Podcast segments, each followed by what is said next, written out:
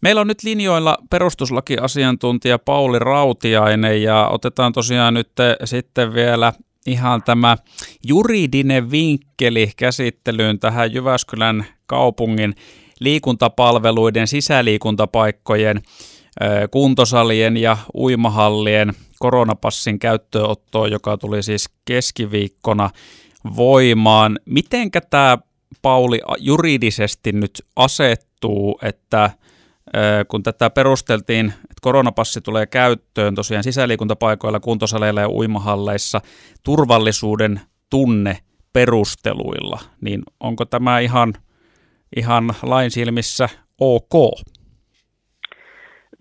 Tällä hetkellä koronapassista säädetään sillä syksyllä tehdyllä tartuntatautilain 58 i-pykälällä, jolla on otettu käyttöön korona, koronapassi. Koronapassi on siis siinä mielessä laillinen. Tuossa vuodenvaihteen paikkeilla valtioneuvosto kuitenkin asetuksella päätti, että koronapassia ei saa käyttää rajoitusten vaihtoehtona. Siinä mielessä koronapassi on siis jäädytetty. Jotta me ymmärretään, että mitä tämä tarkoittaa, niin meidän pitää ymmärtää, että mikä on se rajoitus, joka tällä hetkellä kohdistuu näihin Jyväskylän sisäliikuntatiloihin. Ja Jyväskylässä on voimassa tällä hetkellä näihin tiloihin kohdistuen tartuntatautilain 58d-pykälässä säädetty rajoitus, joka edellyttää toiminnan järjestäjiä ryhtymään erinäköisiin suunnittelutoimiin siitä, että miten toiminta järjestetään terveysturvallisesti ja tehdä ei mitään aluehallintoviraston määräämiä, vaan niin kuin toiminnan harjoittajien itse tarkoituksenmukaiseksi katsomia asiakaspaikkarajoituksia ja muita niin kuin tämän tyyppisiä rajoituksia. Jos koronapassi olisi voimassa sellaisena kuin se oli vielä syksyllä, niin koronapassin käyttö vapauttaisi nämä toiminnanharjoittajat, eli tässä tapauksessa Jyväskylän kaupungin tästä terveysturvallisen toiminnan suunnitteluvelvoitteesta.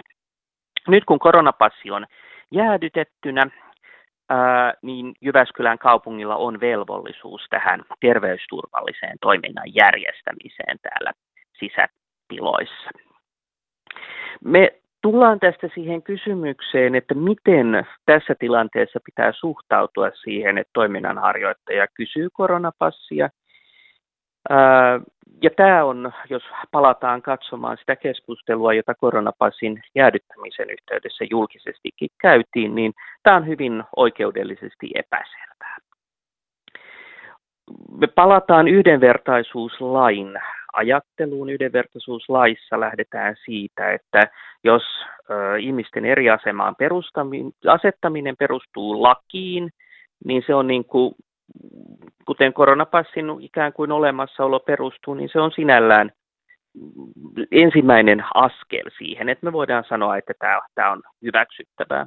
Mutta se toinen askel, johon me palataan, on vielä se, että tämän eri asemaan asettamisen tulee olla perusoikeusjärjestelmän kannalta hyväksyttävää. Ja kysymys siitä, että onko tässä Jyväskylässä nyt olevassa tilanteessa tämä eri asemaan asettaminen perusoikeusjärjestelmän kannalta hyväksyttävää palautuu niihin tavoitteisiin, jotka on. Ja se hyväksyttävyys liittyy siihen, että me voidaan sanoa, että tällä eri asemaan asettamisella on toiminnanharjoittajien mielestä niin kuin tartuntataudin torjuntaan liittyvä selkeä niin kuin vaikutus. Tällä hetkellähän on epäselvää jälleen, jos katsomme julkista keskustelua se, että, että voidaanko me sanoa, että koronapassilla on äh, nykymuodossaan tartuntataudin torjunnan kannalta oikeastaan minkään näköistä merkitystä. THLn Mika Salminen on esimerkiksi todennut, että koronapassi äh, nykymuodossaan äh, tämmöisenä niin kuin, sellaisena kuin se nyt on, niin saattaa jopa olla niin kuin tartuntataudin torjunnan kannalta niin kuin, niin kuin vähemmän hyödyllinen kuin että meillä ei olisi passia, passia ollenkaan. Kuitenkin on joka tapauksessa selvää, että pelkästään se, että me pidet, ylläpidetään ihmisten turvallisuuden tunnetta, että, se, että me ylläpidetään sellaista ajatusta, että jotkut ihmiset niin kuin kokevat, että he haluavat mieluummin olla sellaisessa paikassa, jossa on vain koronapassillisia ihmisiä, niin tämä itsessään ei oikeudellisesti kelpaa hyväksyttäväksi syyksi. Me tarvitaan semmoinen tartuntataudin torjuntaan liittyvät aidot niin kuin perustelut. Öö, siinä mielessä meillä on tällä hetkellä oikeudellinen epäselvyys siitä, että onko, onko tätä asiaa, mikä Jyväskylässä nyt vallitsee, niin pidettävä hyväksyttävänä. Mm, koska mä oon vaan tämmöinen yksinkertainen toimittaja ja vedän asioita tai mutkia suoriksi, niin tulkitsenko tästä nyt sitten sillä tavalla, että jos Jyväskylässä tällä, oltaisiin sitä mieltä, että tällä koronapassin käytöllä ei ole tartuntataudin torjuntaan liittyvää selkeää vaikutusta, vaan se on nimenomaan just tämä, että ihmisille tulee hyvä fiilis ja kiva fiilis mennä kuntosalille vaikka, että siellä on pelkästään semmoisia muitakin, joilla on passi, niin se ei sitten oikeudellisesti ole kestävällä pohjalla. Ei, jos tarkoituksena on vain ylläpitää hyvää fiilistä, ää, muodostaa tällainen ikään kuin koronapassillisten klubi, joka haluaa hengata niin kuin keskenään, ja sitten kunta haluaa estää ikään kuin tähän klubiin kuulumattomia ihmisiä niin kuin ilman, että, että tälle on esitettävissä tartuntataudin torjuntaan nimenomaisesti liittyviä, liittyviä hyväksyttäviä syitä, niin tota, tällöin kysymys on, on syrjinnästä.